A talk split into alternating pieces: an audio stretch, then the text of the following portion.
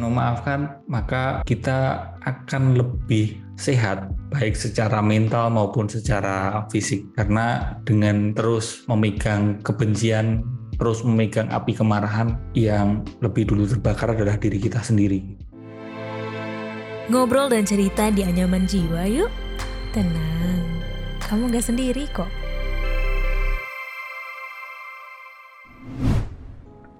Halo kamu, apa kabar? Selamat datang di podcast Anyaman Jiwa bersama aku Ana. Anyaman Jiwa merupakan salah satu podcast persembahan Medio by KG Media yang ngomongin mengenai kesehatan mental mulai dari ranah pekerjaan, relasi percintaan, dan juga sebagai makhluk sosial. Episode ini adalah episode spesial terakhir nih kolaborasi dengan salah satu praktisi kesehatan mental dan penulis buku yaitu Mas Aji Santoso Putro. Jadi pastikan kamu follow dan jangan lupa beri rating terbaik kamu untuk podcast ini ya. Di episode ini, topiknya akan membahas tentang memaafkan. Apa sih untungnya untuk kita? Memaafkan merupakan salah satu cara seseorang melepaskan rasa yang antara lain dendam, kesal, marah, hingga kecewa. Tapi eh tapi nih, memaafkan juga sebuah pilihan untuk move on dari peristiwa pahit yang justru sebenarnya lebih bermanfaat bagi si pemberi maaf loh. Eh, kok bisa? Mengapa hal ini bisa terjadi? Untuk tahu jawabannya, yuk langsung aja kita simak percakapan Brigita Valencia Bellion selaku brand comlead and producer Media Podcast Network by KG Media bersama Aji Santoso Putro berikut ini. Halo Mas Aji. Halo Mbak Ella. Apa kabarnya nih Mas Aji hari ini? Kabar saya biasa-biasa saja. Biasa-biasa saja ya. Yang penting berjalan. Mbak, iya, kalau kabarnya Mbak Ellen gimana? Saya juga baik-baik saja. Kebetulan lagi moodnya lagi bagus hari ini karena dapat kesempatan ngobrol sama Mas Aji nih. Terima kasih, terima kasih. Saya juga senang iya. diundang ngobrol di sini ya. Iya, nah Mas Aji, walaupun bahasan kita kayaknya agak, menurut saya sih lumayan serius ya, berat. Tapi kita oh, iya. ngobrol santai aja karena kayaknya ini jadi pembelajaran yang besar juga buat saya hari ini. Oh, karena itu? karena ini kan kita ngomongin soal pentingnya memaafkan, gitu. Oh, temanya itu ya? Saya kira iya. temanya tentang Piala Dunia ini, bukan? Ya? Aduh. Oh, oh, bukan ya, bukan sepak bola ya. Saya Kalau itu nanti aja Mas setelah oh, ini ya. Kita kita oh, iya. bikin sesi lain. Oke, okay. Mas Aji. Nah, kita ngomongin soal pentingnya memaafkan. Mungkin kan nggak semua orang ya mudah memaafkan atas maksudnya isu-isu yang terjadi di sekitar mereka atau yang mungkin merugikan mereka. Tapi Mas Aji, mungkin teman-teman di sini pengen tahu dulu. Bagaimana sih sebenarnya Mas Aji memaknai kata maaf itu sendiri? Pertanyaan pertama tapi langsung ini ya. Iya. Berat ya ini. Oke. Baik. Maaf itu kalau buat saya pribadi ya ini subjektif ya adalah ketika kita tidak bereaksi berlebihan di saat kita dikunjungi memori akan masalah. Jadi misal gini, beberapa tahun yang lalu ada seseorang yang ngomong sesuatu yang menyakiti hati saya. Lalu setelah itu kan ya tentu alangkah baiknya saya memaafkan orang itu gitu kan ya. Mm-hmm. Saya bisa dikatakan memaafkan ketika setelah kejadian itu seminggu setelahnya, berbulan-bulan setelahnya, bertahun-tahun setelahnya saya dikunjungi memori kejadian tersebut atau saya teringat lagi kejadian itu dan saya tidak bersikap agresif terhadap memori itu. Saya tidak berusaha melupakan memori itu. Saya tidak pula sebaliknya, saya tidak terus menggenggam erat memori itu. Ketika muncul memori itu dan saya hanya bisa menyadari saja tidak bereaksi berlebihan terhadap ingatan itu, itulah berarti saya sudah bisa memaafkan kejadian tersebut. Jadi kita tidak bereaksi berlebihan terhadap hal-hal yang dulu mungkin kita kita sesali, kita benci gitu ya. Mungkin di awalnya kita tetap mau melupakan itu tapi pada akhirnya setelah waktu berjalan ketika memori itu terlintas, kita sudah lega, sudah tidak lagi mempermasalahkan itu. Iya. Jadi upaya melupakan Hmm. Biasanya kan memaafkan itu disandingkan dengan melupakan kan. Oh, iya benar udah, sekali. Aku udah memaafkan dia gitu kok kok bisa? Iya aku udah lupa kok. Aku udah melupakan kejadian itu gitu kan ya. Biasanya ungkapan-ungkapan yang sering diomongkan kan begitu. Padahal kalau kita pelajari lebih mendalam upaya untuk melupakan berusaha melupakan itu malah bisa jadi tanda bahwa kita belum memaafkan. Mm. Mm -hmm. ya, karena kita masih membenci memori itu kan. Benar karena kita membenci memori itu maka kita berusaha melupakan memori itu Nah, kalau kita masih membenci memori itu, membenci ingatan itu, hingga berusaha melupakan memori itu, bukankah itu berarti kita belum memaafkan memori itu, belum memaafkan kejadian itu? Itu renungannya sih. Hmm, jadi suatu hal yang berbeda juga ya, melupakan dan memaafkan secara tulus itu sendiri. Ya, malah memaafkan itu bukan melupakan gitu, juga bukan berusaha melupakan. Gitu. Iya benar-benar ya. Hmm. Yang tadi ya nggak berusaha melupakan, tapi juga tidak menggenggam erat ya. emosi dari uh, rasa itu sendiri. Iya, nggak okay. berusaha melupakan, tapi juga nggak berusaha mengingat-ingat. Ya, I see. Oh, ya, ya, benar sekali. Oke, okay. terkadang ya setelah let's say kita dikecewakan hmm. oleh seseorang atau orang terdekat kita. Hmm. Kan nggak semua orang nih bisa langsung memaafkan. Benar kata uh, Mas Aji tadi butuh waktu yang uh, berhari-hari, berbulan-bulan bahkan bertahun-tahun gitu ya. Prosesnya hingga sampai ke tahap memaafkan tersebut seperti apa sih sebenarnya? Apakah memang dari hal yang kayak melupakan itu sendiri, kemudian baru kita uh, sama kayak yang tadi gitu prosesnya, mas? Atau ada proses lain yang terlibat di dalam perasaan kita sendiri? Kalau prosesnya setiap orang memang berbeda-beda ya. Mm -mm kalau kita runut dari kita mengalami satu kejadian yang menyakiti hati kita misal. Setelah kejadian itu eh, reaksi kita akan berbeda-beda. Reaksi kita tergantung selama ini hidup kita gimana. Ya kalau misal sejak kecil masa lalu kita hidup kita memang penuh dengan agresivitas ya tentu ketika ada yang menyakiti hati kita maka kita akan cenderung agresif ya. Bahkan mungkin kita ingin membalas orang itu. Kita hmm. nggak mau memaafkan kita terus memegang dendam kita atau merawat dendam kita. Dan sebaliknya ada juga yang mungkin selama hidupnya karakternya adalah orang yang udahlah bodoh amat gitu. Hmm. ada juga yang terus ketika mengalami kejadian yang menyakiti hatinya dia jadi orang yang udah bodoh amat gitu nggak mau tahu gitu. Di mana dua reaksi itu reaksi yang berlebihan agresif dan reaksi yang kelihatannya bodoh amat mengabaikan hal itu itu bisa malah tidak baik buat kesehatan batin kita karena proses memaafkan ini memang perlu keberanian dan kerendah hatian untuk menemui perasaan, menemui ingatan yang memang muncul setelah kejadian itu. Tentu macam-macam pendekatannya sebenarnya. Cuma yang saya pelajari kan pendekatan mindfulness, pendekatan kesadaran. Iya. Yeah. Kita diajak untuk beranikan diri, latih dirimu dengan rendah hati untuk duduk diam, pejamkan mata, lalu menemui ingatan-ingatan yang terkait kejadian itu, perasaan-perasaan yang muncul, pikiran-pikiran yang muncul, ditemui, disadari, diberi ruang kepada segala rasa yang datang sehingga bisa rilis. Dan itulah proses memaafkan. Memang tidak bisa terus seketika gitu ya, memang perlu waktu. Iya, berarti untuk bisa memaafkan harus punya keberanian diri untuk mengunjungi memori tersebut ya Mas ya, berkesadaran terhadap emosi kita juga. Baru kemudian bisa terlaksanakanlah proses memaafkan itu sendiri gitu ya. Tidak perlu kita kunjungin sih. Hmm. Memori itu akan datang dengan sendirinya. Oke, okay. kalau yang lama yeah. dilupakan pada akhirnya akan datang ya kalau itu sebenarnya belum tuntas gitu ya mas. Benar sekali, benar sekali. Hmm. Jadi tidak perlu terus kita berusaha mengingat-ingat atau mengunjungi lagi memori itu enggak. Sakit sih mas. iya, iya. Karena ada juga yang memang dengan sengaja begitu kan malah. Iya. Yeah istilahnya kayak mendramatisir atau romantisasi ya. Ada juga yang terjebak seperti itu. Sehingga sarannya adalah luangkan waktu untuk duduk diam latihan doing nothing ya doing nothing practice maka memori-memori masa lalu itu akan datang dengan sendirinya. Dan momen seperti itu biasanya yang sering kali kita hindari. Padahal itu perlu kita lakukan. Wow, do nothing ya. Dan yeah. itu akan sangat istilahnya siapa tahu bisa membebaskan kita dari masa lalu itu sendiri. Benar.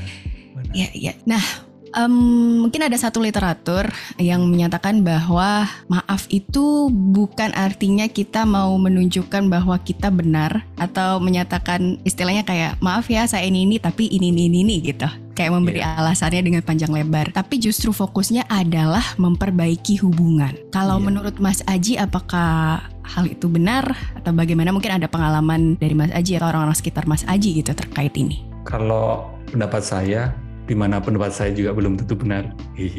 iya, kita reflektif aja lah ya. Iya. uh, pendapat saya sih kalau maaf itu memperbaiki hubungan dengan diri kita sendiri sih terutama ini. Paling pentingnya ya. Iya, mm. jadi tidak serta merta memperbaiki hubungan dengan seseorang gitu. Mm, ya. okay. Memaafkan itu memperbaiki hubungan dengan diri kita sendiri, di mana dalam hal ini memperbaiki hubungan dengan pikiran dan perasaan kita sendiri. kita tidak agresif terhadap pikiran dan perasaan kita sendiri, entah itu agresif mengusir melawan ataupun agresif menggenggam mempertahankan. Jadi kondisi memaafkan itu berkurangnya agresif terhadap diri kita sendiri. Jadi soal memaafkan ini gini Mbak Ellen, mm -hmm. menanyakan gini, oke okay, mas aku itu udah memaafkan dia, apakah kalau gitu aku mesti kembali berhubungan dengan dia gitu? Ini persoalan relasi biasanya kan gitu. Kan? Nah, kan? uh, uh, benar. Apakah aku mesti jalan lagi dengan dia gitu, membangun koneksi lagi dengan dia? Ya nggak nggak selalu seperti itu sih gitu. Yang terpenting memaafkan itu adalah kondisi di dalam diri kita sendiri. Yang terpenting di memaafkan adalah hubungan kita dengan diri kita sendiri. Ada kok yang kelihatannya itu menjalin lagi hubungan dengan orang yang telah menyakiti hati. Hmm. Tampaknya itu udah udah baikan gitu secara apa uh, fisik atau secara tampak di luar itu oh dia kembali berhubungan dengan orang itu gitu. Tapi dirinya itu masih penuh kebencian juga ada yang seperti itu gitu. Jadi persoalan memaafkan itu bukan persoalan mesti menjalin hubungan lagi dengan orang tersebut, tapi persoalan memaafkan itu sudah pasti barangkali kembali menjalin hubungan baik dengan diri kita sendiri. Wow, oke. Okay. Berarti memang yang paling pertama harus disadari dari perasaan itu ke diri kitanya sendiri dulu gitu ya, Mas. Baru hubungan kita dengan orang lain dan tidak harus sebenarnya ketika saling memaafkan pun mungkin harus berjalan seperti yang dulu gitu ya kalau memang tidak bisa nggak bisa yeah, dipaksakan yeah. gitu ya Iya ya, tidak perlu dipaksakan karena teman-teman mungkin kita perlu sadar pada akhirnya lo ya, kita ini hanya berurusan dengan diri kita sendiri kok. Ya. Yeah. Kelihatannya aja kita kayak, oh iya aku berurusan dengan dia, oh iya aku menjalin relasi, menjalin hubungan dengan dia gitu. Padahal setiap relasi, setiap hubungan itu sebenarnya adalah cermin, adalah jalan untuk lebih mengenal diri kita sendiri. Begitu. Wow Oke, okay. uh, nah ini mungkin jadi pengingat juga ya buat sobat medio dalam proses memaafkan itu sendiri bahwa kita sebenarnya yang paling penting adalah fokus pada memaafkan diri sendiri, hubungan dengan diri sendiri terlebih dahulu. Nah, uh, setelah kita ngomong prosesnya memaafkan itu seperti apa gitu ya, Mas Aji. Sebenarnya setelah kita berhasil sadar diri itu sendiri, kemudian akhirnya dengan tulus bisa memaafkan, apa saja sih sebenarnya dampak positif yang bisa kita rasakan dari proses memaafkan kesalahan orang lain tersebut untuk diri kita sendiri? Iya, bukan hanya persoalan memaafkan ya, ya. tapi kalau bicara soal memaafkan ini tadi obrolan kita kan kita jadi tahu bahwa persoalan memaafkan ini hubungan antara diri kita dengan pikiran dan perasaan kita sendiri hubungan antara diri kita dengan emosi kita hubungan antara diri kita dengan ingatan memori imajinasi di dalam pikiran kita. Bukan hanya persoalan memaafkan ketika kita lebih mampu bersikap ramah terhadap pikiran dan perasaan kita tentu salah satu manfaat yang sehat buat diri kita adalah respon-respon kita langkah-langkah yang kita pilih itu langkah-langkah yang lebih oke okay gitu, langkah-langkah yang lebih sehat, langkah-langkah yang lebih bijak. Misal contohnya gini, biar lebih mudah dipahami, kalau seandainya kita belum bisa memaafkan, kita masih benci gitu pada seseorang, kita masih hmm. kewalahan dengan pikiran dan perasaan kita sendiri di suatu momen ngomongin pekerjaan misal ketika kita diminta untuk memutuskan menentukan pilihan bisa jadi kita akan memilih satu pilihan yang itu malah tidak baik adanya kita menentukan pilihan yang malah itu membuat hidup kita menderita dan membuat orang-orang di sekitar kita menderita. Misal karena kemarahan di masa lalu, kita belum bisa memaafkan di masa lalu, di pekerjaan tiba-tiba ada permintaan kita diminta untuk, eh ini sebaiknya kita lanjut kerja atau udah dipecat semua aja gitu. Mungkin karena hmm. kemarahan kita di masa lalu yang tidak ada kaitannya dengan pekerjaan, kita langsung memilih dengan, udahlah pecat semua aja gitu. bisa terjadi kan seperti itu. Dan iya benar. Bukan hanya di perusahaan pekerjaan, bahkan di relasi-relasi yang kita sedang bangun sekarang ini. Hmm. Sehingga satu dengan memaafkan kita akan lebih mampu memilih respon, memilih langkah yang lebih baik dan lebih bijak. Yang kedua, dengan memaafkan maka kita akan lebih sehat baik secara mental maupun secara fisik karena dengan terus memegang kebencian terus memegang api kemarahan yang lebih dulu terbakar adalah diri kita sendiri. Jadi uh, memaafkan ini dampaknya bukan hanya persoalan praktis seperti tadi yang saya sampaikan di pertama ya terkait dengan pilihan langkah dan respon, tapi juga berdampak ke persoalan kesehatan fisik maupun kesehatan mental kita. Oke, menarik banget nih. Kalau kita memegang api kebencian yang akan terbakar dulu ya adalah diri kita sendiri. Wow. Wow, wow, wow. Oke. Nah, mungkin gini sih, Mas. Kalau kita sudah memaafkan, tapi hmm. masih ada saja orang yang misalnya dendam atau sebenarnya permintaan maaf mereka itu balik lagi ya mungkin kurang tulus karena mereka sendiri juga mungkin belum memaafkan dirinya atau kita dalam hal itu. Kira-kira apa yang harus kita lakukan ya, Mas, untuk menghadapi perasaan-perasaan ini? Ya, kita perlu mandiri ya. Maksudnya bukannya terus menggantungkan persoalan memaafkan kita itu pada orang lain. Oh, aku okay. lebih bisa memaafkan kalau kamu mau minta maafnya dengan tulus gitu. Uh, bahkan sebelum orang tersebut meminta maaf kepada kita, kita lekah baiknya kita sudah disarankan untuk berlatih memaafkan orang tersebut. Karena kalau dia belum meminta maaf kepada kita, itu bukan urusan kita, itu urusan dia. Bukan kita yang kontrol ya? Bukan kita kontrol dan itu yeah. sebenarnya kan itu urusan dia itu itu masalah dia gitu, bukan hmm, masalah okay. kita gitu. Persoalan dia meminta maaf atau tidak gitu. Jadi tidak perlu bebani perjalanan memaafkan itu dengan syarat dia mesti meminta maaf beneran meminta maaf kepadaku eh, nggak uh, perlu bebani dengan syarat itu gitu tanpa dia meminta maaf kepada kita kita pun perlu berlatih untuk uh, memaafkan tapi sekali lagi ini bukan persoalan benar atau salah bukan persoalan menang atau kalah ini adalah bagaimana kita kembali menjalin hubungan dengan diri kita sendiri dan kalau mau dilihat lebih utuh persoalan memaafkan ini kan sebenarnya awalnya atau sumbernya itu dari penghakiman, judgment. Hmm, okay. Memaafkan itu terjadi atau kita perlu memaafkan seseorang karena sebelumnya kita ada penghakiman dia salah, aku benar, ya kan? Iya. Yeah. Jadi syaratnya adalah ada penghakiman apa yang dia lakukan itu salah dan aku benar. Maka yeah. akibatnya aku perlu memaafkan dia atau aku perlu berlatih memaafkan. Kalau kita mau tuntas persoalan memaafkan ini, kita pun juga perlu menyelami terkait dengan penghakiman ini.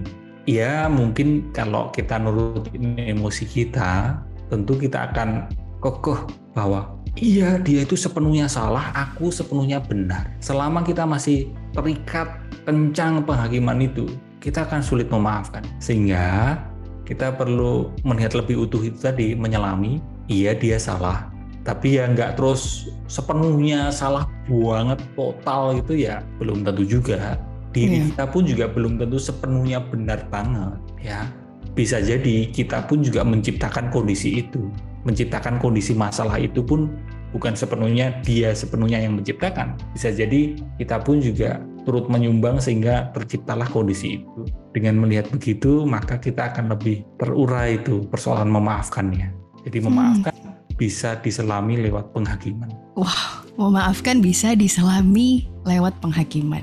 Nah, tapi gini sih Mas, kalau misalnya saya setuju dengan Mas Aji tadi. Berarti proses ini lumayan susah ya untuk iya. dilakukan yeah. mungkin untuk uh, kita pribadi gitu setelah kita menyelami itu sendiri. Tapi ketika mungkin kita harus mau nggak mau ya keadaan uh, membutuhkan kita untuk terus berhubungan dengan orang yang misalnya pernah ya maksudnya kita hati, ya. menyakiti hati kita gitu. Yeah. Terlepas dari entah dia tulus atau tidak meminta maaf dengan kita atau apakah kita tulus atau tidak memaafkan dia juga gitu. Hmm. Hmm. Mungkin menghadapi situasi itu seperti apa ya Mas? Biar kita maksudnya ketika tetap berhubungan dengan dia itu tidak judgmental dulu gitu. Nah. Kadang-kadang kita udah mikir kayak kesalahan masa lalunya kayak ah orang ini udah kayak gini kayak gini deh. Jadi yeah. kayak mau berhubungan pun walaupun harus itu sulit gitu, Mas. Iya, yeah, it's a good question karena uh, cukup banyak juga yang nanya ke saya, yeah. Mas kalau temenku ini rekan kerjaku mas gitu. Rekan kerjaku mm. ini yang menyakiti hatiku. Lah masa aku mesti resign mas atau dia mesti resign dari kantornya kan nggak yeah. mungkin juga gitu nggak mungkin uh, uh. itu. Setiap hari aku mesti ketemu dengan dia ngomongin kerjaan. Terus gimana mas? Ini memang challenging ya challenging. Tapi kita bisa berlatihnya begini. Ketika ketemu dengan orang yang menyakiti hati kita kita perlu berlatih mengawasi pikiran kita ya. Pikiran hmm. kita kita awasi kita sadari. Ketika ketemu dengan dia kemungkinan besar lah kemungkinan besar memori-memori kita akan muncul kan. Dengan narasinya kan. Memori kita mungkin narasinya kayak dia tuh yang tahun lalu nyakitin hati kamu ya atau bulan lalu itu dia ngomong begini gini. Jadi pikiran akan selalu memunculkan memori itu. Dan kalau tidak kita latih tidak kita tidak berlatih untuk menyadari pikiran dan narasi itu tidak menyadari memori itu maka dia yang kita temuin di momen saat ini di sini gini, here and now, kita anggap dia adalah orang yang sama persis dengan masa lalu, ya enggak?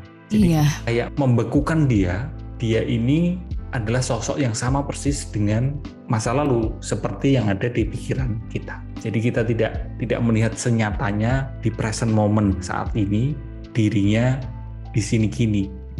Nah, memang ini perlu latihan ya, perlu latihan menyadari hmm. narasi memori di pikiran. Dengan menyadari memori itu, ya setidaknya mengendur lah emosinya gitu. Bahwa oh iya ya dia sekarang ini momennya adalah saat ini di sini kini gitu. Kita tidak terjebak lagi dengan masa lalu. Kita berlatih belajar untuk menyadari dirinya di present moment bukan dirinya versi masa lalu. Saya rasa itu perlu latihan. Karena kalau sebaliknya diri kita pun juga nggak seneng kan kalau misal orang lain membekukan diri kita bahwa diri kita ini adalah diri kita di versi masa lalu gitu. Kan kita kepenginnya Benar. diapresiasi kehadiran kita di momen saat ini gitu. Ada mm-hmm. freshness ada kesegaran diri kita di momen saat ini gitu. Jangan terus dikit-dikit orang lain mungkin-mungkin kesalahan kita di masa lalu kan kita juga sebel. Bener. seperti itu. Nah demikian hmm. juga sebaliknya gitu. Gitu sih.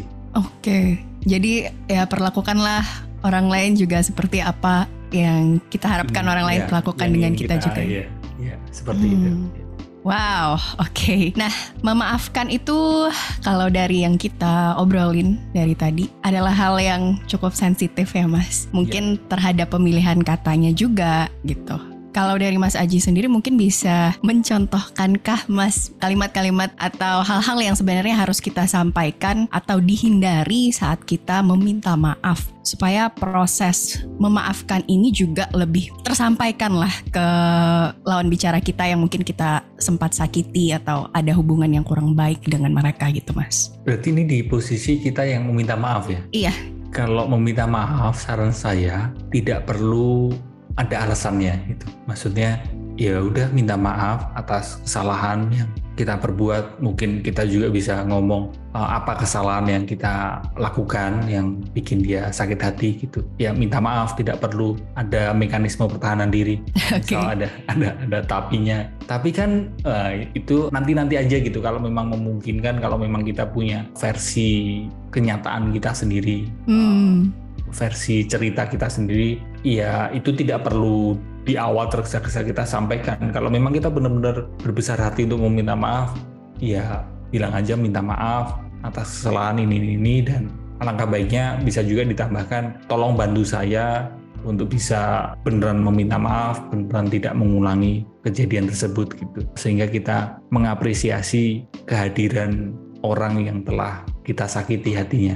Wow, harus berbesar hati juga ya untuk mau mengakui kesalahan itu sendiri dan harus sadar juga kali Mas ya. Makanya penting mindfulness kesadaran diri itu juga bahwa apa yang kita perbuat salah dan menyakiti mereka gitu. Karena kan kadang mungkin ya orang pacaran-pacaran atau hubungan suami istri yang penting saya minta maaf deh biar dia nggak marah lagi gitu. Padahal kan sebenarnya harus ada kesadaran iya, itu. Benar, uh, minta maaf itu bukan hanya sekedar biar dia nggak marah lagi bukan. Nah, tapi meminta maaf ini pun juga adalah kesadaran diri kita sendiri kok, bukan persoalan orang yang menyakiti hati kita. Hmm. Kalau tadi di sisi yang memaafkan, ini ternyata urusannya dengan diri sendiri. Demikian juga di sisi yang meminta maaf. Hmm. Meminta maaf ini sebenarnya bukan demi biar dia nggak marah lagi, biar dia nggak gini, biar dia nggak gitu nggak. Tapi meminta maaf itu pun juga urusannya dengan diri kita sendiri Bagaimana hmm. kita berlatih untuk mengecilkan ego kita, berlatih untuk supaya diri kita menjadi lebih baik. Kita memperbaiki kesalahan kita, tidak mengulangi lagi kesalahan yang sudah kita perbuat gitu. Itu saya rasa meminta maaf yang paling paling utuh adalah dengan tidak mengulangi lagi kesalahan yang sudah kita perbuat. Wow, oke. Okay. Memang fokusnya balik lagi ya pada kesadaran diri dan kebutuhan diri kita sendiri juga dalam proses memaafkan dan meminta, maaf, maaf itu sendiri. Ya. ya. Oke, dari obrolan kita yang sangat menyentuh hati saya juga ini Mas.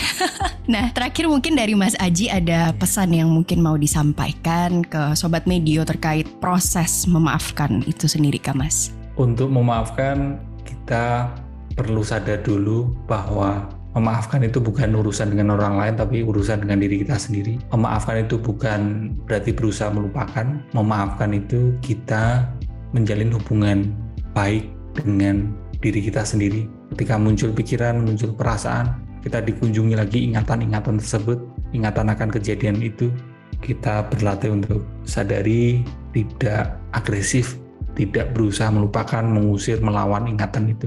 Dan itulah latihan untuk memaafkan yang mungkin bisa terjadi sepanjang hidup kita. Itu mungkin ini ya, ajakan terakhir atau saran terakhir di obrolan kali ini. Oke, terima kasih banyak Mas Aji. Ah, sangat-sangat menyentuh apa ya, bikin jadi reflect lagi ke diri kita sendiri gitu ya, bahwa proses memaafkan ini adalah uh, bagaimana kita memperbaiki hubungan dengan diri kita sendiri terlebih dahulu gitu ya. Semoga ini juga selain bermanfaat uh, buat teman-teman semoga bisa lebih dipraktekkan kembali, dilatih kembali karena prosesnya tidak mudah. Tadi yang seperti Mas Aji bilang bahwa proses memaafkan ini juga perlu latihan gitu ya. ya. Oke, okay. terima kasih banyak Mas Aji buat waktunya juga, uh, dan semoga bermanfaat buat teman-teman medio. Sampai jumpa kembali Mas Aji. Iya, sehat-sehat semuanya. Sehat-sehat. Ya, udah selesai episode kali ini. Tungguin episode Anyaman Jiwa selanjutnya ya.